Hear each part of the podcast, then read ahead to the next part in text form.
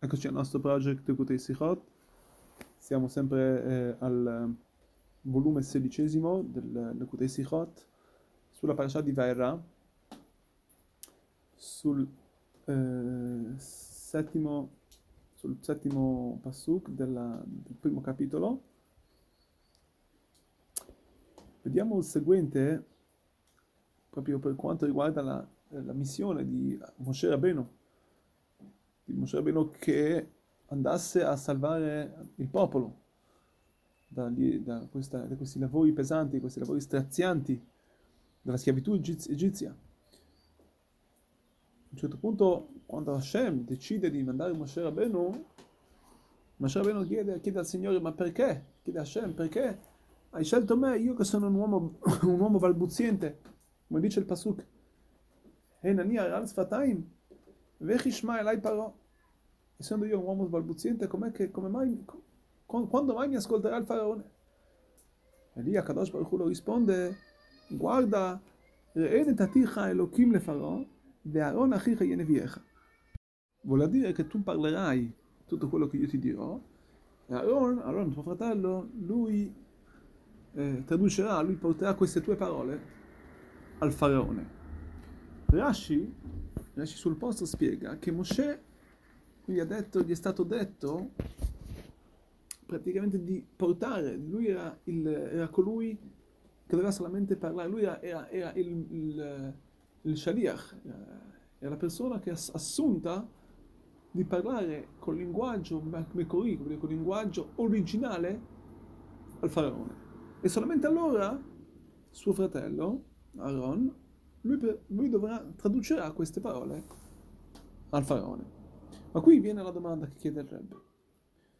Se è così, perché, perché non poteva parlare direttamente eh, a Aaron? Perché c'era bisogno che Aaron, che Moshe Rabbeinu parlasse e solamente allora suo fratello traduceva, riportava le parole al faraone. Aaron poteva lui direttamente dire con le sue parole, doveva, poteva lui parlare col faraone. Soprattutto se, se, il faraone non capiva il linguaggio di Mosè perché era balbuziente, non sarebbe, sarebbe stato forse anzi un, un disprezzo, una, una, che, che Mosè parlava al faraone. La risposta a ciò la vediamo proprio sul fatto, come dice Rashi, Nataticha Elohim le farò. Vuol dire che c'era una... c'era c'era un, un, senso in questo, c'era un senso proprio nel fatto che Moshe Rabbeinu, lui era quello che portava le parole al faraone.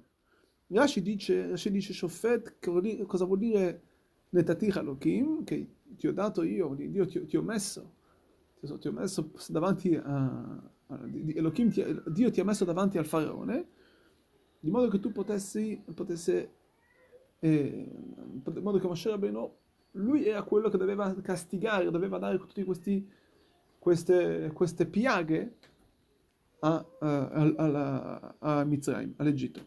Questo era il compito di Moshe Rabbeinu. Quindi il compito di Moshe Rabbeinu era solamente di parlare. Non fa differenza quello che parlava. Il suo parlare poi veniva, eh, veniva tradotto, veniva, in modo che anche che, eh, poteva essere capito. Ma il, il, parlare di Moshe Rabbeinu è quello che attivava le piaghe, quello che attivava queste, queste tutte queste, queste, mh, tutte queste, queste situazioni, tutte queste castighi che Akadosh Baruch manda all'Egitto.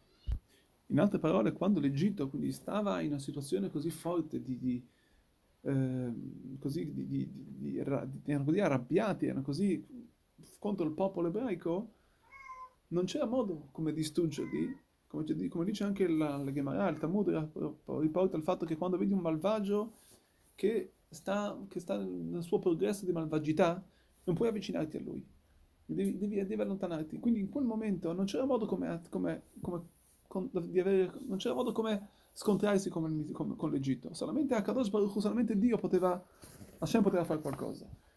Infatti Akadosh Baruch Hu dà forza, dà forza a Moshe Rabbeinu dice il Fasuk, Elohim le parò, io ti do davanti, io ti pongo davanti al faraone. Questa era solamente la forza di Hashem, lui poteva fare ciò. A questo punto, vediamo che era il, questa era la posizione di Moshe Rabbeinu. la posizione di Moshe Rabbeinu era di portare la forza divina proprio con le parole divine, con le parole di, della Shona Kodesh, con le parole, con le parole così come avvenivano da Hashem, parole sante. Questo è quello che avrebbe rotto l'Egitto. Perché solamente questo era quello che poteva rompere nient'altro. E questo era quello che era stato chiesto a Moshe Rabbeinu. Aaron invece doveva solamente tradurre, non perché, non perché tradurre perché, eh, perché lui aveva un compito di, di, di, di distruggere il popolo egizio, no, perché loro solamente potessero capire cosa stava accadendo a loro. Ma chi è che lo faceva veramente? Era Moshe Rabbeinu. Questo è un, un grandissimo chidush, una novità che Rebbe ci ci, ci sta dicendo, veramente perché sennò non si capisce cosa, dove viene, dove entra Aaron Cohen. Eh, scusate, Moshe Rabbeinu, perché Moshe Rabbeinu doveva parlare? E questo per noi è un grandissimo insegnamento, soprattutto, per questa nostra generazione, che è l'ultima generazione del Galut, l'ultima generazione della diaspora, la, la generazione chiamata la generazione del Ikveta de Mashiach, ovvero del tallone del Mashiach. Anche a noi sta che cosa sta a fare? Eh, sta a noi scontrarci, dobbiamo anche noi lottare contro questa diaspora. E quando però un ebreo si guarda in giro, vede la più grande, più grande buio che sorge, più grande difficoltà. E questo può spaventare, può spaventare, può farci perdere il coraggio, farci perdere la speranza. E questo è quello che noi dobbiamo ricordare.